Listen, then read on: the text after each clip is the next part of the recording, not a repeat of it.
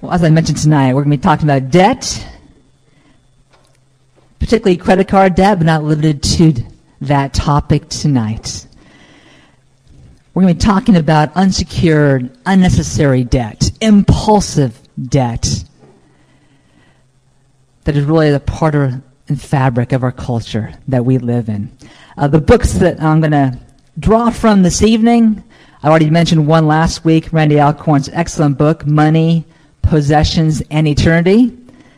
Two other books as well that I drew from, got many statistics from these books. That's Dave Ramsey, a current financial guru, you could say, of sorts. This book called The Total Money Makeover, and another book, which also he has a course with the same name. It's called Financial Peace as well. So I'll be drawing on these books as well to provide quite a bit of data for you to help you sort through this whole issue of debt. Not only God's perspective on debt, but also the practice of debt in our culture and society as well. Well, in 1863, a famous proclamation became law. And it reads that on that first day of January, in the year of our Lord 1863, all persons held as slaves within any state or designated part of a state shall be then and thenceforth forever free. And the executive government of the United States will recognize and maintain the freedom of such persons and will do no act or acts to repress such persons or any of them in any efforts they may make for their actual freedom. Does anyone know what that proclamation was? Emancipation Proclamation Act of 1863, Abraham Lincoln. Well, here in America, we would say that slavery no longer exists. Well, I will beg to differ this evening. Thankfully, yes, racial slavery is no longer legal in the U.S. Yet we have another type of slavery that is shackling us as a people. And societal values as well that are seeking to repress, in the words of this Proclamation Act, any efforts that the slaves may make for their actual freedom. I'm speaking tonight about economic slavery. A slavery which is viewed as normal and acceptable today in our culture. I'm speaking about debt. Not only do we, United States, tolerate debt, we treat it almost as an inalienable right, as if debt somehow is in the Constitution's Bill of Rights. That is, to be human, to be a functioning member of our society. We have the right to debt. We have a right to credit cards. We have a right to spend what we don't have. That is the society in which we live today. At the federal government level, we have accepted debt and deficit spending as normal. Not just normal, in fact, as necessary. And so have many of us at the personal level as well. Our current national debt as of today, we went on the website, as of today, what day is it? May 21st, is 11 trillion, 300 billion, 682 million, 69,186 dollars and ticking. Well, if you do the math, that means each citizen, citizen of the United States shares a portion of the debt to the tune of $36,903. Add to that the average household debt, not including mortgage, stands at $38,000, not including mortgage. All the while, we have failed to see that we are a people in bondage we are enslaved. And that's in fact how Scripture speaks about debt.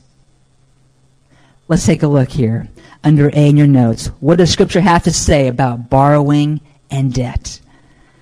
Well, when we look at Scripture, it is clear. Borrowing is discouraged, and in fact, in every biblical reference, it is a negative one. Borrowing brings severe warning from God. We see in your notes there that debt is bondage. Proverbs 22 7. The rich rules over the poor, and the borrower is a slave of the lender. If you're a borrower, you are a slave to the creditor until you pay him back. You're in bondage that the money that you earn belongs, or at least a portion of it, to your creditor. In one respect, so does your time that you spend in earning that money. Debt is bondage. It's slavery. Secondly, we are warned in Scripture to get out of debt as soon as possible. We read from Proverbs 6, 1 through 4. This is a father warning, pleading, and speaking to his son words of wisdom. He says, My son, if you have put up security for your neighbor, have given your pledge for a stranger, if you are snared in the words of your mouth, caught in the words of your mouth, then do this, my son, and save yourself. For you have come into the hand of your neighbor. Go hasten and plead urgently with your neighbor. Give your eyes no sleep and your eyelids no slumber. Save yourself like a gazelle from the hand of the hunter, like a bird from the hand of the fowler. Do you catch the tenor there? Run.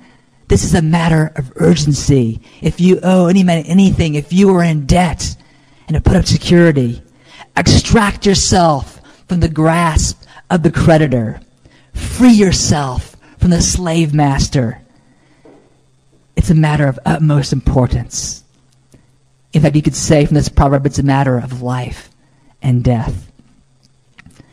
We're also told in the New Testament as well to let no debt remain outstanding. Romans 13, 7 and 8. Give everyone what you owe him. If you owe taxes, pay taxes. If revenue, then revenue. If respect, then respect. If honor, then honor. Let no debt remain outstanding.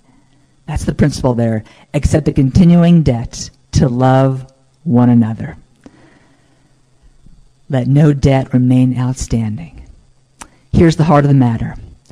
How can we be free to serve God if we are, or free to serve one another, by the way, if we are enslaved to human creditors? How can we? The answer is we can't. We are not free to serve God and all his purposes when we are enslaved to a creditor, when we are shackled in debt. The average family, according to the IRS, spends one fourth their spendable income on debt.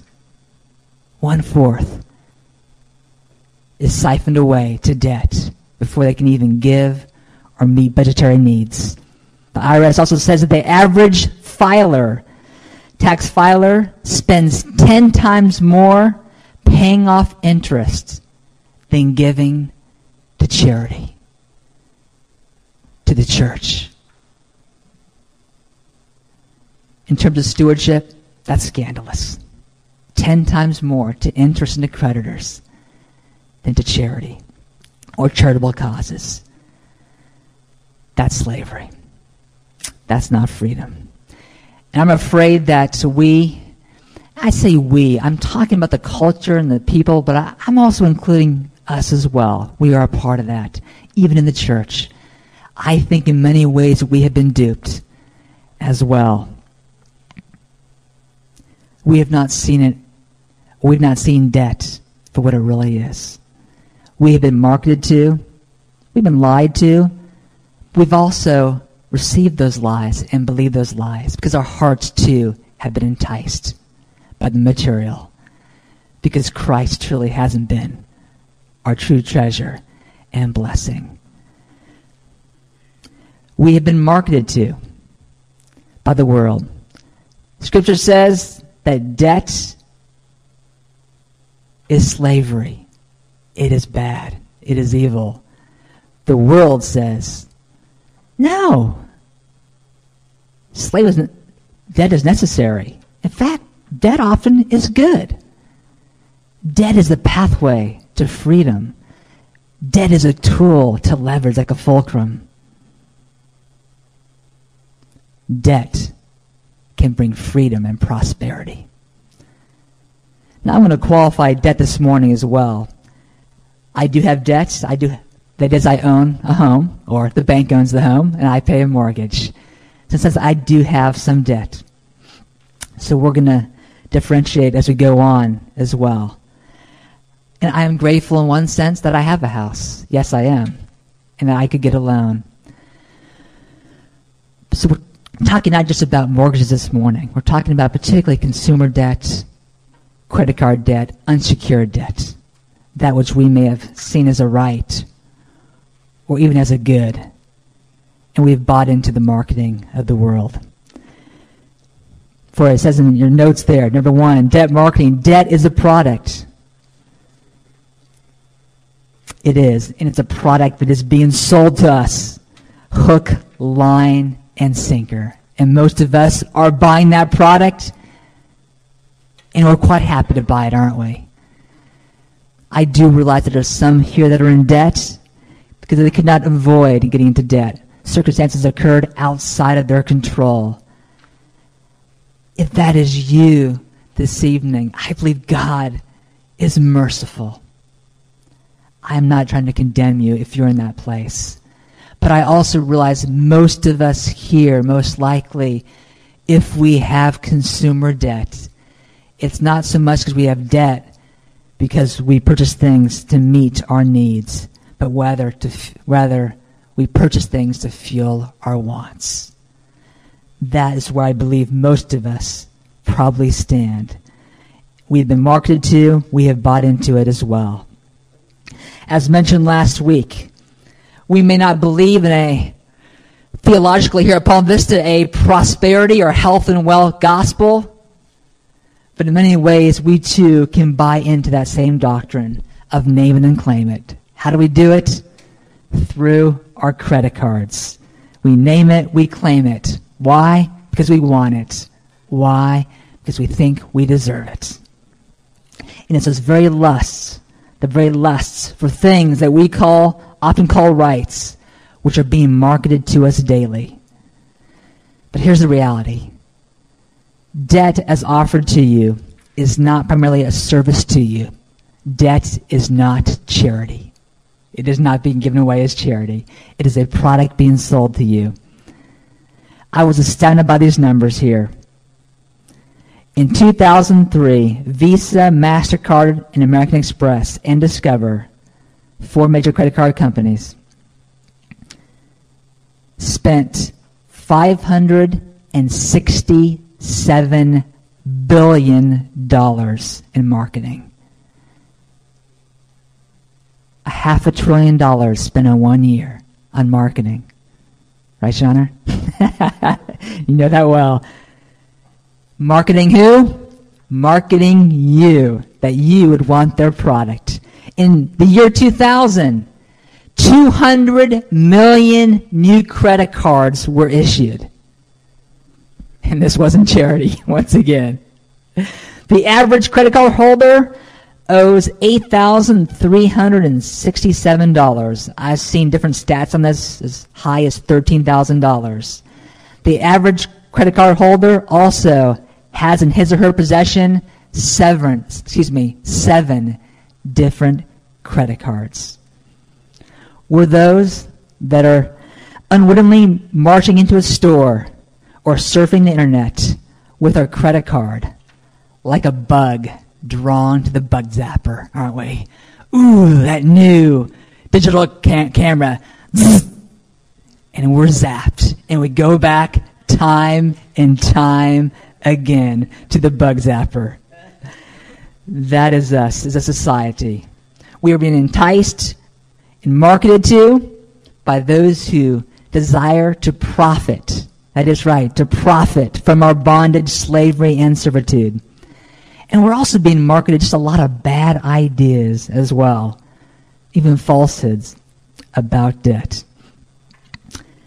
And I've listed a few here debt myths. Number one, as I mentioned earlier, debt is a means of freedom and mobility. Visa's advertising theme, at least for 20 years, has a new one now, but for 20 years, it was Visa. It's everywhere you want to be. And I don't know if you remember the commercials, but I still remember some in my mind from years back. There were some scene of the husband coming home to the wife credit card in hand. Next thing you know, they're whisked away and they're shown on some Mediterranean cafe overlooking the water, enjoying the privileges of membership. The whole message you can go and do what you want to do and go where you want to go. The credit card offers you freedom. Ah, but there's a price tag, isn't there? As we know, there is a price tag. Debt is not a means of freedom and mobility, rather of bondage and shackles. Number two, debt is a tool to bring prosperity. That thinking goes something like this. In order to make money, you need to spend money. In order to spend money, you have to have money. In order to have money, you have to borrow money. So we borrow thinking we'll borrow capital and we'll make money and more money. Friends, that is like playing with fire. That is foolish. I believe it is presumptuous as well. We read in James 4:13, "Come now, you who say, today or tomorrow we will go into such and such a town and spend a year there and trade and make a profit." Yet you do not know what tomorrow will bring. What is your life? For you are a mist that appears for a little time and then vanishes. To use debt to make money is not a tool, it's presumption upon our God. And in many ways, it is playing God. What will happen when the economy turns south? with this thinking in mind? Well, I think we know the answer to that. We're seeing it right now. It's called bankruptcy. It's about every business, retailer that's operating out of this debt mode, Circuit City being one of the latest, is now declaring bankruptcy. But more importantly, what will happen when Christ returns? What we have to say, well, Lord, I, I spent it all, but, but I borrowed more money. I'm going to make more money for you. Just, can you come back a little later? Hasn't quite reaped the dividends yet, but it will someday. No, no, no. You haven't invested your money. You have squandered your money. What will the Lord do? Take the talent from that one servant and give it to the servant who has ten. That's what we read in Scripture. What we would do when Christ returns. Debt is not a tool that I believe should be used to bring prosperity. Three, here's another one that's popular as well. Debt is necessary to build your credit. In other words, debt is really, okay, we don't like it. I agree, Corey, it's not good, but let's just call it a necessary evil that we have to um, oblige. The idea is this we have to go into debt so we can qualify for more debt. So then we can qualify for a big loan so we can get more into debt, i.e., buy a house. That too is a myth. Don't have time to go through it with you. If you'd like to, I can share with you how that is a myth. Dave Ramsey in his book goes through that as well. Let me suggest it is a lie. Debt is not necessary to build your credit there are other ways. And there are more myths as well. Well, I've just exposed a few of those this, this evening for you. But I also want to expose something else. I want to expose a few debt monsters for you as well this evening. It's the big elephant in the room that we don't talk about a lot, but it's there. I've already mentioned the first one, of course, and that is the credit card. I'm speaking of unsecured, unthinking, often impulsive debt and the credit card too often is our friend in that. Well, a few stats for you as well. 70% of cardholders carry a balance with an average of 18.3%. A little math for you here. If you carry a $7,000 balance on an 18% credit card and you pay the 2% minimum each month, you will end up paying $20,000 on your $7,000 credit purchases. Friends, that's ugly. That's the mon- that's a monster you're looking at right there. Credit card monster. But you say, Corey, but I can get airline miles and free rewards from my credit card, and I pay off every month. In fact, it's really free money. Well, what agency CardTrak says that 60% of the people, first of all, don't pay off their credit cards each month. So if you are, you are in the minority. Consumer Reports says that 75% of all airline miles are never redeemed, as well as the rewards. Well, thirdly, but I really do pay off my credit card each month. Check this out. Citibank calculates that a consumer using a credit card will buy 26% more than he would carrying cash. 26% more than if you're carrying cash. Why? Because it really doesn't feel like you're spending money, does it? You know, it's just a card, nice little swipe. It's so convenient, so easy. But in fact, we've been pretty conditioned now to actually, we're getting more conditioned that the fact is the swipe more and more now kind of feels like spending money more and more as you get used to it. So now they're developing what's called the wave card. I don't know if you've seen it now. There's some promos I've seen. Just wave it. All you do, you wave it. Kind of like a hello, you know? Big hello. Shoo. Boom, money's gone. That easy, that quick. So once again, I am not saying you cannot have a credit card. I do possess a credit card. But we must be careful and also not be duped thinking that it may not or cannot or will not affect your spending habits. It does. And credit, cards, credit card companies know that as well. Well, what's another credit, or excuse me, debt monster? I'd say the next one, in my estimation, has to be auto loans and leasing, or as Dave Ramsey calls, auto fleecing. USA Today notes the average car payment is $464 a month over 64 months. Most people, majority of people, get a car payment and they keep it throughout their lives, going from one car to another. If you invested $464 a month from age 25 to 65 to retirement, a normal working lifetime, and you'd invest that money instead into the money into the stock market, the historical rate of 12% over 70 years, you would yield five million four hundred and fifty-eight thousand dollars. I don't know too many cars worth that, friends. We got to do the math. I don't know about you, but that's bad stewardship in my book. Debt is not just slavery, it's poor stewardship in many cases as well. Well, auto loans. How about auto loans? Well, they are a terrible deal in most cases because the value of your car will drop or depreciate quicker than your loan balance. So, what happens when you want to sell that car? Oftentimes, you owe more on the car than you can sell it for, i.e., than it's worth. Plus, when you finance a car as well, you often don't get near as good a buy on the sales price to begin with.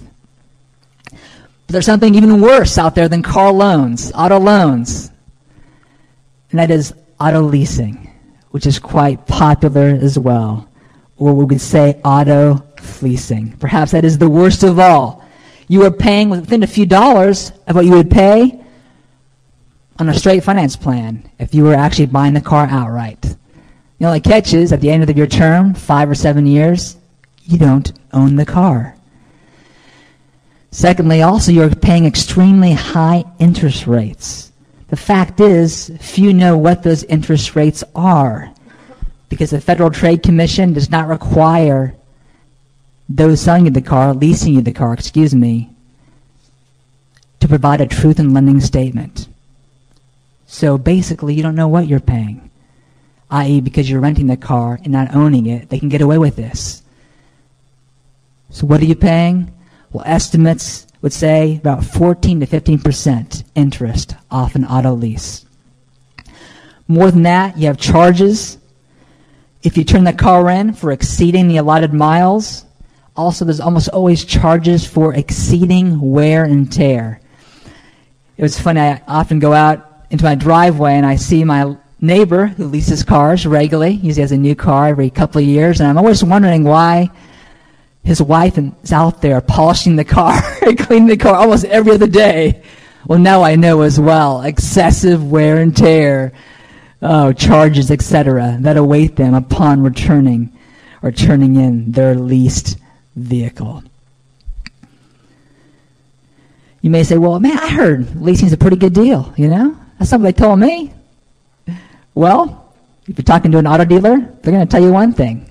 The, the fact is, if you're an auto dealer, if you pay cash for a car, the average profit off that car is $82. But if they lease you a car, the average profit is 1,000 to $1,300. You know which they're going after, don't you? But you say, once again, Corey, I can get a good deal on a new car at 0%, at least for the first 12 or 24 months. Perhaps you can. In this market, I wouldn't be surprised if you could, no doubt. But here's also the reality. A car, a new car, depreciates 60% in the first four years. Let's do the math again. I, I like doing the math there. Helps me out as well. Drives on the point as well. You buy a new $28,000 car at 0%. What a deal! Well, it will lose $17,000 of its value in the first four years. You'll be losing the first four years almost $100 a week on your vehicle. So you might just roll down the window and throw out a $100 bill every time you go to work each week. That's how much you're losing due to the depreciation on a new vehicle. That, in my book, is a debt monster as well. And as a slavery, I would contest to you it is also not the wisest of stewardship. Once again, I'm not saying you can't own a new car, particularly if you've saved for it in cash and you plan on keeping that vehicle for many years. I think that's fine. You may do that. But I think the, the if is, are you paying for it outright? And are you, do you plan to hold on to it as well? Well, that's enough about cars. How about home mortgages, you say? Isn't there any debt they can allow here? Well, home mortgages. Why? I do believe I put that in a little different category. My desire was be in no debt at all, but I too have a mortgage as well that I'm paying on the home. But a home mortgage, unlike credit card, is a secured loan. That is, if you default in your payments, you have a trade in. that trade in is your home. But also, unlike, unlike a vehicle, which you can also trade in, a home over time will appreciate. I realize in this market the last couple of years that's not the case, but if you hold it historically a home over time it will appreciate. Very different from a vehicle. So I think there was a caveat for definitely debt in this area. But my concern so much it's not so much home mortgages, it's the fact that we often, because of our sinful hearts, desire to purchase more than we can afford. We've definitely seen that in South Florida happen over the last couple of years. It is a true temptation. A good rule of thumb I've read many times over by many financial consultants that do not buy a house or at least do not take a loan for a house more than two and a half times your gross income. Not more than two and a half times your gross income. But you say to me, but that's impossible. We live in South Florida. Well, that does seem impossible. At least it did up until a year or two ago. But what it does take is patience. And those who've had patience and did not buy when they could not afford, they're in a pretty good place right now. Do you say? In our market today. Patience does pay. I've seen surveys as well that our generation, my generation, is the first generation that believe that their first home should be equal or bigger in size than the parents' home, which took them 15 or 20 years to acquire. We want it now. We want our first home to be the home. What used to take multiple years for our parents to build up to, we want now. It's impatience, and many times it's greed. It's the lusts of our heart being enticed once again. It's finding our treasure here on earth as opposed to in Christ. Well, you may ask, well, is there a time then it's okay to go into debt? I have to qualify the answer there and say, maybe. But first, if you're going to go into debt, I have some questions for you as well. Questions to ask. see. Questions to ask before incurring debt. I find these very helpful for my own heart. Number one, is not having enough resources to pay cash for what I want God's way of telling me it isn't His will for me to buy it. Number two, if a lack of wisdom has put me in the position where I can't afford to buy something, wouldn't I do better to learn God's lesson by foregoing it until, by His provision and diligence, my diligence, I save enough money. Number three, is God encouraging me to pray for provision rather than take things into my own hands by borrowing? Might He be encouraging me to pray rather than to presume upon Him and how He might provide in the future by going ahead and charging it? Might God want to teach us patience, but also prayer and trust in this matter. Along this line, number four, is debt my way of getting around depending on God, of trusting Him, of waiting? Five, is debt my means of short circuiting the God created means of acquisition? What are the God created means? Work saving, planning, self discipline, patience, and yes, once again, waiting for divine provision. Six, what effect will going into debt today have on my ability or willingness to tithe and give voluntary offerings tomorrow? When needs arise, when benevolent needs arise, for the pastor's college fund, for that land, that building that we're trusting God for? What effect will your decision today have on the needs around you and in your church tomorrow? Will you be in a place, or is our thinking so short sighted and selfish? Number seven, what effect will today's decision to go into debt have on tomorrow's freedom to follow God wherever He wants me to go? We don't know. He may have you go on a church plan someday. Are you free? Are you mobile? Are you shackled by debt? Immobilized by poor decisions that you've made even years prior?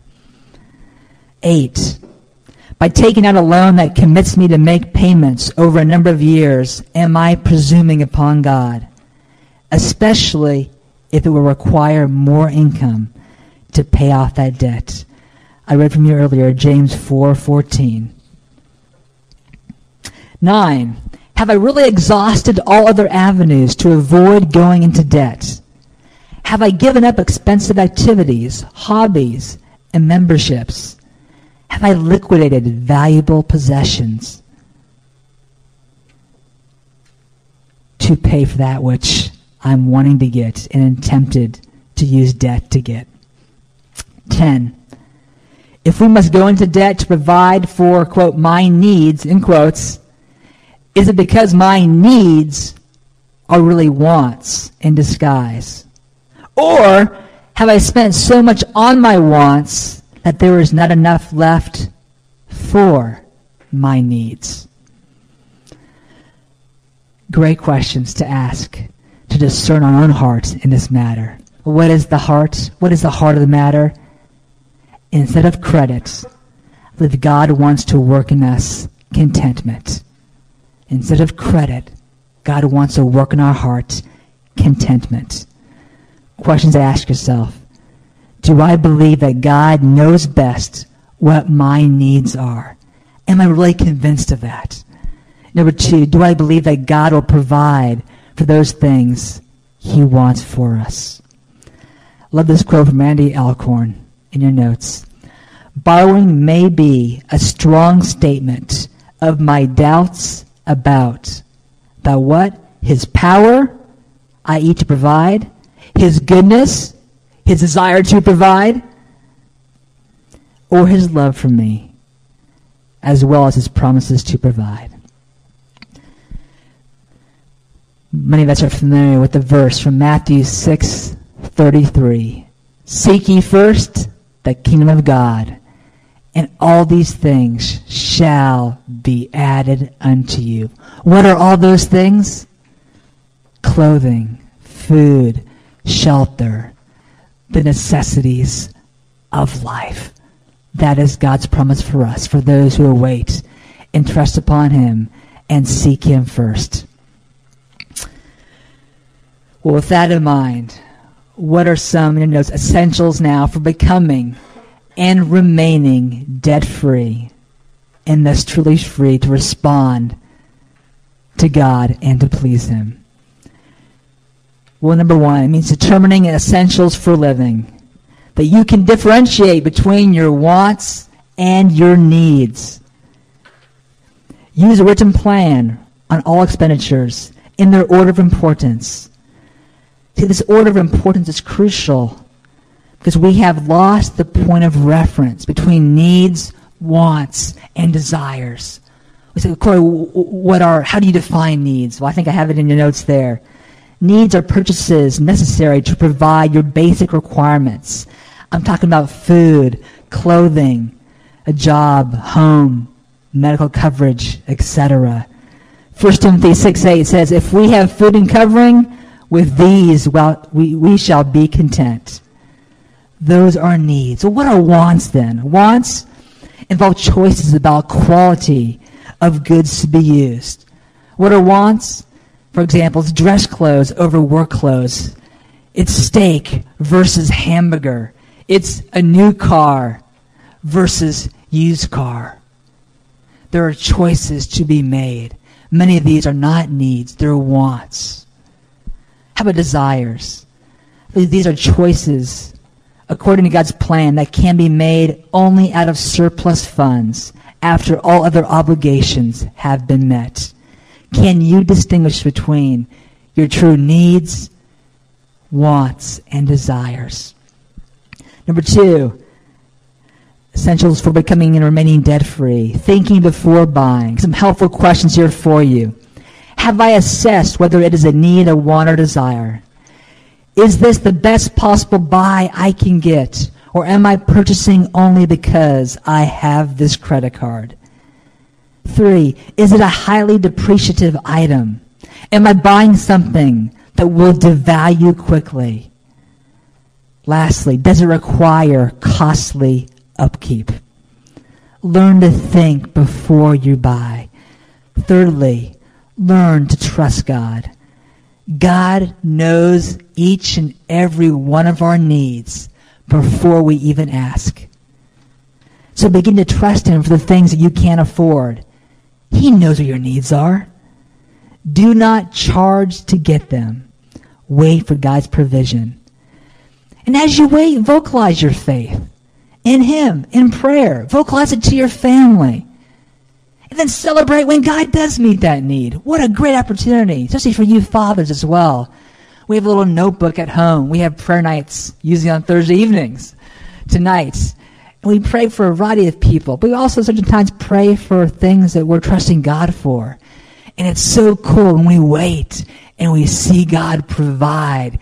I can go back to that date, to that entry in our prayer log. Check. Kids, isn't God good? See how He has provided. Six months ago, we were praying for this, and He has provided. Use this opportunity to build your faith and that of your spouse or that of your children as well. But also learn to do this. Thank God when He doesn't provide for what you want as well. Exercise faith. Lord, thank you for your wisdom. I think I need that. But apparently you don't. You are wise. You are the sovereign one. Can you thank him? And believe that, you know what? I believe I'm better off without that. For if God truly wanted me to have it, I believe I would. But he has not seen fit. I trust you, Lord, with that decision. Thank you, Lord. Verbalize it, vocalize it. Four, learn contentment and that which breeds discontentment. Much more I could say here. The reality is, the more television you watch, the more you will spend. It's called advertising. The more you look at catalogs and magazines, the more you will spend. And the more you shop, the more you will spend as well much more. You get the picture. Well, lastly, what are some steps that you can take to become free from debt? Number one, it's so obvious we often miss it. Pray. Let's open up. If you have Bibles with you, if not, it's okay. I'm going to read from 2 Kings chapter 4. Just to build our faith here. I realize this is a lot of information. There may be conviction coming upon you. I don't apologize for that. I hope it's from the Holy Spirit and not from necessarily my words manipulation. But I also want to give you hope this morning, this evening, as well. God is merciful, He is kind, and God can extricate you from the greatest pit that you may be in, from great debt included. Second Kings, if I can find it here, 4 verses 1 through 7. Okay, I'm there. Now the wife of one of the sons of the prophets cried to Elisha, Your servant, my husband, is dead, and you know that your servant feared the Lord. But the creditor, ah, the creditor, has come to take my two children to be his slaves. And Elisha said to her, What shall I do for you? Tell me, what have you in the house? And she said, Your servant has nothing in the house except a jar of oil. Then he said, Go outside, borrow vessels from all your neighbors, empty vessels, and not too few. Then go in and shut the door behind yourself and your sons, and pour into all these vessels. And when one is full, set it aside.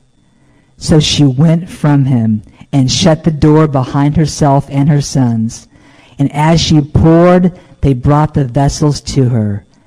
When the vessels were full, she said to her son, Bring me another vessel. And he said to her, There is not another. Then the oil stopped flowing.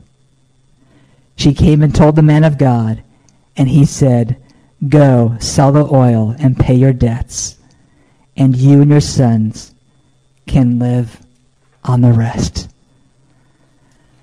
I love that story. I'm glad it's in the Bible. Some of you may need to hear that as well. God is merciful. Come, pray, asking for mercy. I'm not saying God will provide that supernatural way for every one of us.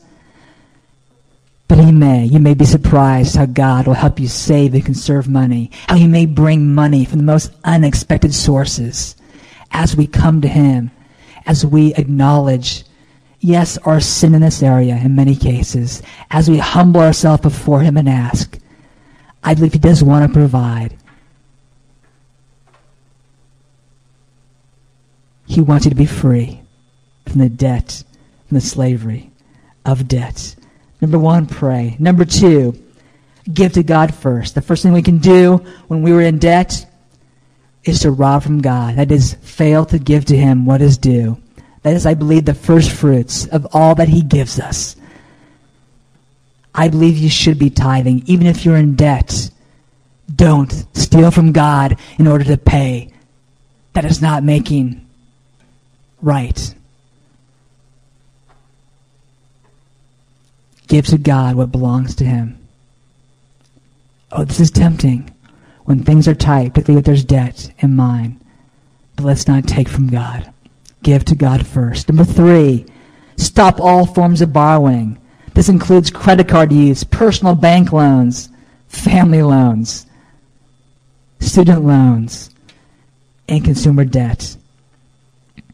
If you need to, evaluate the feasibility of converting your assets, that which you do have, to pay off the debts. Stop all forms of borrowing. For some of you, that may mean doing a little plastic surgery, cutting up your credit cards, and saying no more. Four, develop a balanced budget. This is going to be a primary tool in helping you stay out of debt. We're going to spend the fourth class talking about developing a budget. So I'm not going to develop it here, but it's a crucial part of the plan. Five, work out a payback plan with your creditors. Most creditors are willing to work with people who honestly want to repay them. Make sure that every creditor gets something, but stay within the guidelines of your budget. Six, use the debt snowball method. Larry Burkett, Dave Ramsey, and many others have advocated this system. I think it is a wise one of paying off your loans. I want to spend a few minutes here so you would understand this. You may say, where do I start, Corey? I have multiple credit cards, multiple debts. I don't even know where to begin. Well, here's how you can begin. Number one, list all of your debts on a piece of paper, on a spreadsheet, from smallest to largest, regardless of interest rate, smallest to largest. Secondly, pay the minimum payment to stay current on all the debts, except the smallest. You want to put every dollar you can find into paying off that smallest debt first. Why? Just get some momentum, accomplishment. There's something encouraging about paying off that first debt, knocking it off, moving on to the second. So you knock off that first, that smallest debt, it is paid in full. Then take the money that you used to pay in that first debt, the smallest debt, use that now to pay off your second debt as well. And then use the money that you used to pay off your first and second debt, now wrap it into paying off the third debt. Let's look at a chart here so we can explain that. It's a little, to make it a little more clear. I have a chart here. This person who has multiple debts, they've listed them, them. Once again, they've listed it from smallest to largest. You'll see the gas card being first. The balance is 40, excuse me, $400. The payment, $60. What should you do? Pay off the minimum. The second column, if you're all able, in each column and then work on paying off that $400 as quickly, as soon as possible. And then take that $60, that minimum payment, you got to pay off that loan, and wrap it into your second. So now instead of paying the minimum on your MasterCard, the $70, you're now paying what each month? 130 You got it? 130 You're making progress. Once you pay off the MasterCard, that $700 balance, You now take that $130 minimum payments on the first two debts and wrap it into your payment for Visa. So instead of paying a minimum of $200, you're now paying what? 330. You got it. So on and so on until every debt is paid off in full. The debt snowball method. It will take time. It will take diligence. It will take faith. But it can be done. Seven, practice saving. You may say, you're talking about getting out of debt. Now you're saying tithe, and now you're saying save. Well, I would say that is wise to at least have an emergency fund before you pay off debt. As I read wisdom, it's going to vary here. I would say at least $1,000 that you would have as an emergency fund. So you're not paying off your debt, but have no savings, and some unexpected expense hits, and you're right back in that debt spiral again. So I would encourage you to at least have $1,000 possibly saved up and then pay off your debts. In the meantime, you may not have much to save at all. It may just be $5 a month that you're saving. Start there. Start small. Cultivate the habit of spending. We're about breaking old habits and establishing new habits. We're paying off debt aggressively. We're tithing. We're not compromising there. We're learning to save even just a little bit. We're cultivating new habits to replace the old ones. Practice saving. And lastly, eight, pursue godly counsel and accountability. Don't give up. Open up to others. You're going to need help here. You can't do it alone.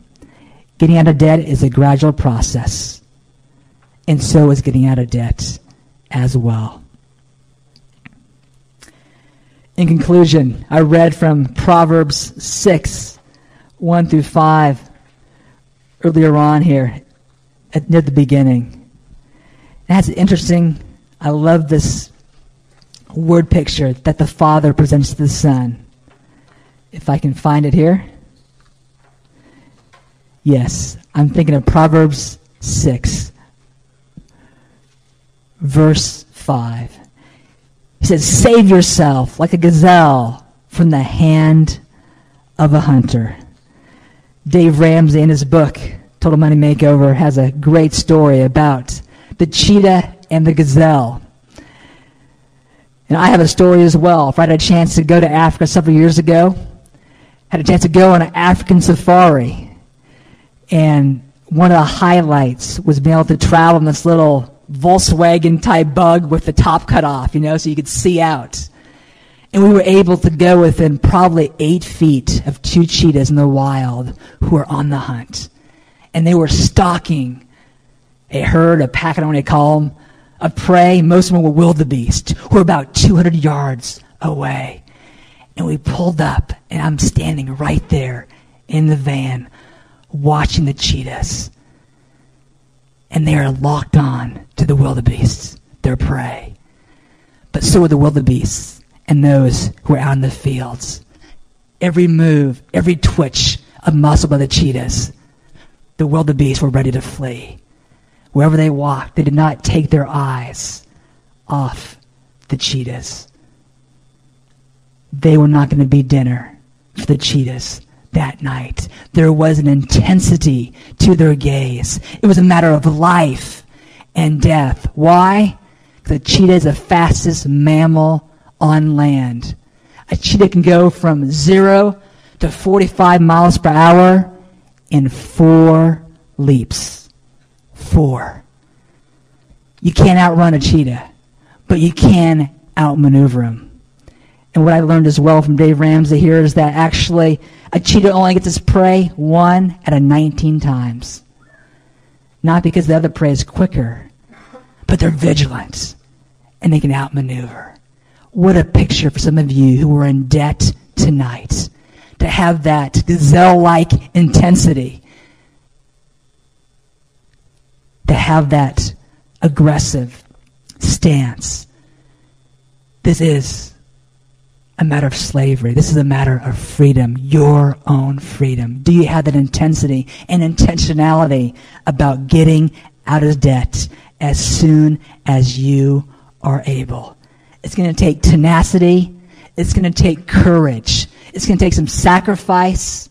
It's going to take a lot of hard work. And it's going to take faith as well, is it not?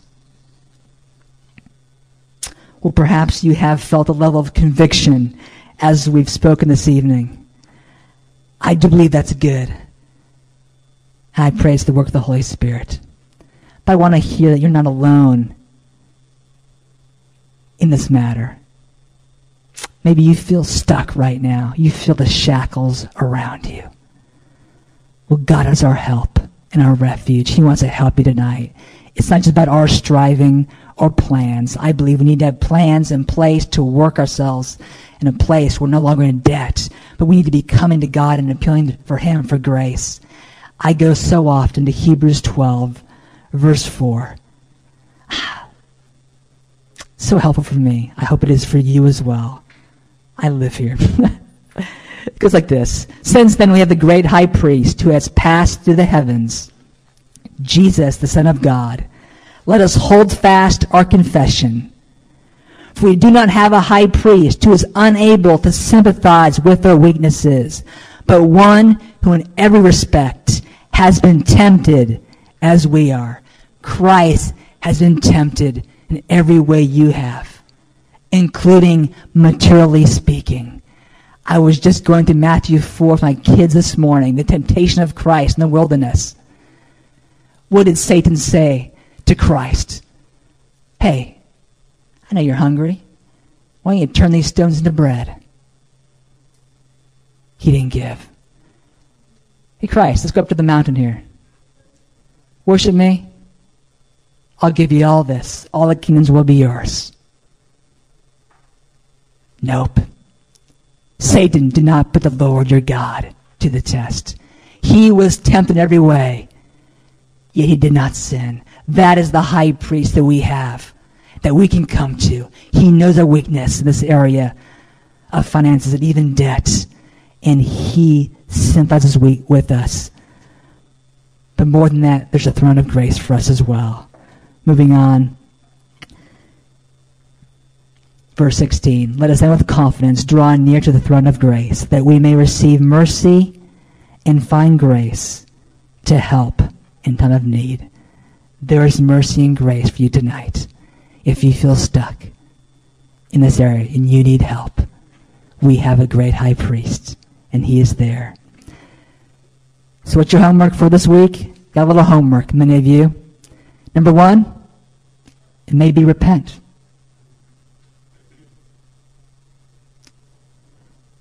Where you have not made Christ your treasure for the things of this earth, and you are in debt right now. Significant debt. Yes, if you're honest, could have been avoided. But really was a reflection of your own heart. Number two, pray, as I mentioned. Number three, I'm asking you to list out your debts. Do the debt snowball. Go home, list out your debts. Every credit card, every other loan that you may have, put it on a sheet. Face the facts. Let's not put our head in the sand like ostriches. You know, we need to know where we stand, dollar by dollar. List it out, smallest to greatest, and work that debt snowball list. And then with the intensity of a gazelle, free yourself from the snare of the hunter, from bondage. If credit cards are your stumbling block, do away with them. It may mean having a garage sale, listing things on Craigslist, start selling things that you can pay off that debt. May mean picking up an extra job or work for a season. It may. Whatever you do can do to find extra money. Go. Run. In God's grace. So that is your homework for this week. We have about 10 minutes left for question and answers, and I do want to preserve a little time for that. There may be things that I have said not quite clear, or perhaps something that you would like to ask for guidance. Yes, Dan.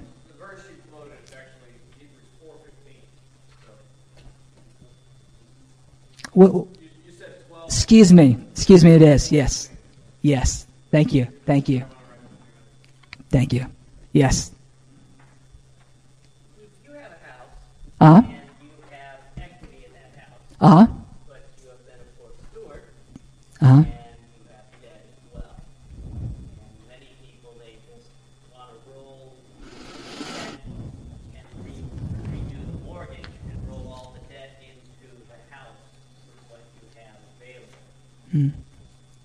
Where, where do you stand with? Yeah, I would beware of debt consolidation, okay? I'm not saying it can't be a good thing in terms of the numbers, but here's my concern.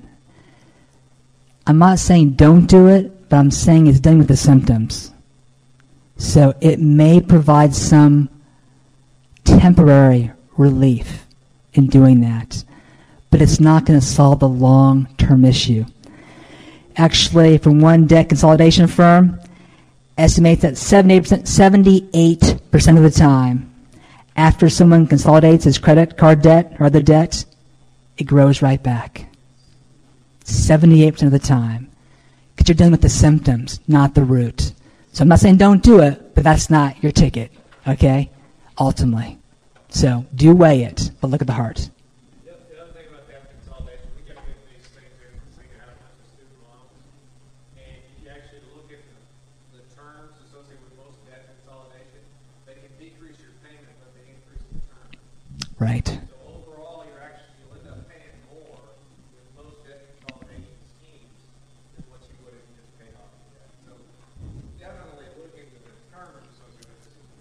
Right, money.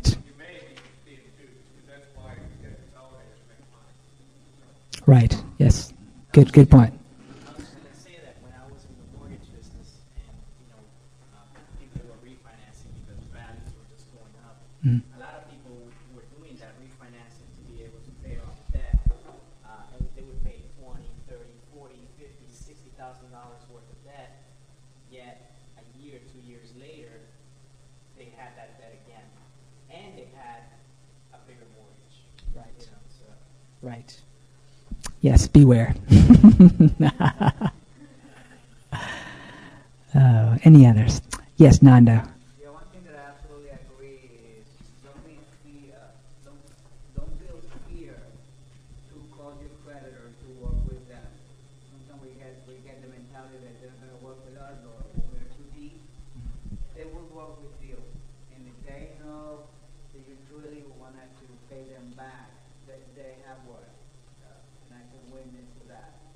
Uh, that all the creditors that I've been dealing with, all of them have been working out with me pretty fair. And, and, and one thing that uh, we're putting into action is that snowball effect as we speak right now. So Great. Good job, Nando. Excellent. Yes, Sean. material that you uh, read on your return was they um, providing any snowball strategy to pay off your mortgage quicker? Because I think you had that, that strategy for Jack. I want any, any, anything you came across about trying to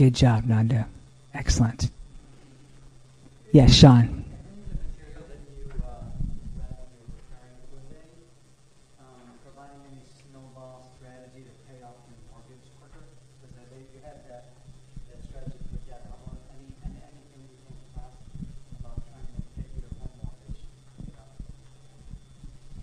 No, I mean you can definitely list it on there. It is a debt.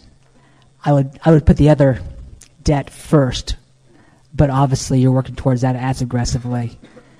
And the reality is, most people did not pay extra each month on the principal. I forgot what the stat was. It was amazing. I think it was like 92% or 97% of the people did not pay extra on their mortgage principal. That could dramatically reduce their debt. That it was in the 90s, quite high. Obviously, if you can put, if you deal with the money, obviously you're working the snowball. You have no more consumer debt left. Put that money you're paying in the minimum payments. Now put it into extra payments on your house. You'd be amazed how quickly you can bring that down. The principal, yeah. couple of uh, secular financial advisors have been advising you not to pay off your mortgage, not to pay extra to your mortgage. Would there be any bill obligation to pay extra if you are debt free? Or is it okay to just keep paying the standard balance you have every month? Yeah, I would think, Chris, just that the principle is, um, yes, I, I'm going to pay off the the debt as soon as I'm able. I realize and say, hey, there's tax benefits because the interest is deductible, etc. But first of all, that's not necessarily financially, if you do the math, to be able to postpone your, you know, the payment of your debt over five more years just so you can get a break in the taxes, it's not going to work out. You're still losing. So I would necessarily agree with that in most cases. I can't speak for everyone. But I think just principle, I, it's a debt that I owe, and I'm going to try to pay it back as soon as I'm able to. So no, I'm not saying that you're you're in sin if you're not paying extra on your mortgage each month. But I think the principle is you're attempting to pay off your debt as soon as you're able. Yeah. Um, the scripture that you use in Second Kings, when Elisha gave the widow advice, he told her to go outside and borrow vessels. So there he's telling her, borrow, go out and borrow from your neighbors. So then, when is it okay to borrow? Or if To borrow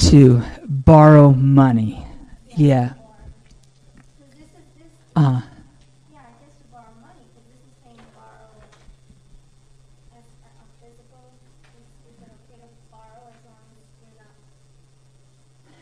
Yeah, I wouldn't make that as an apologetic, you know, that that scripture as far as for borrowing. Um,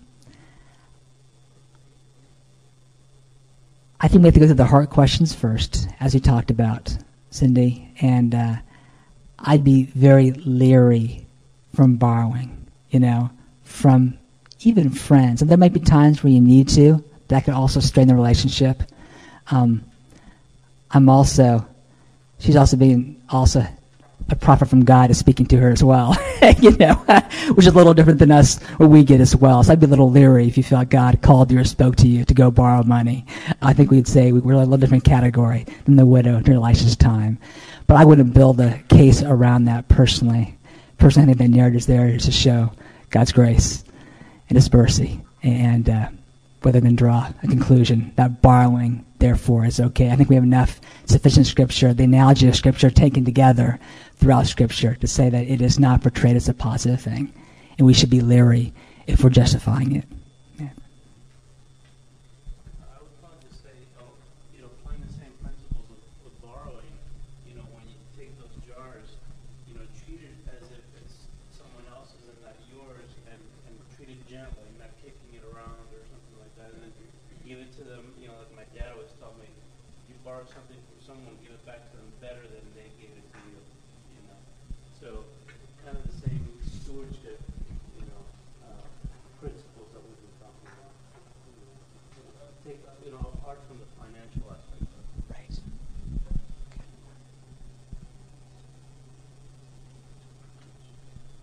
Any others?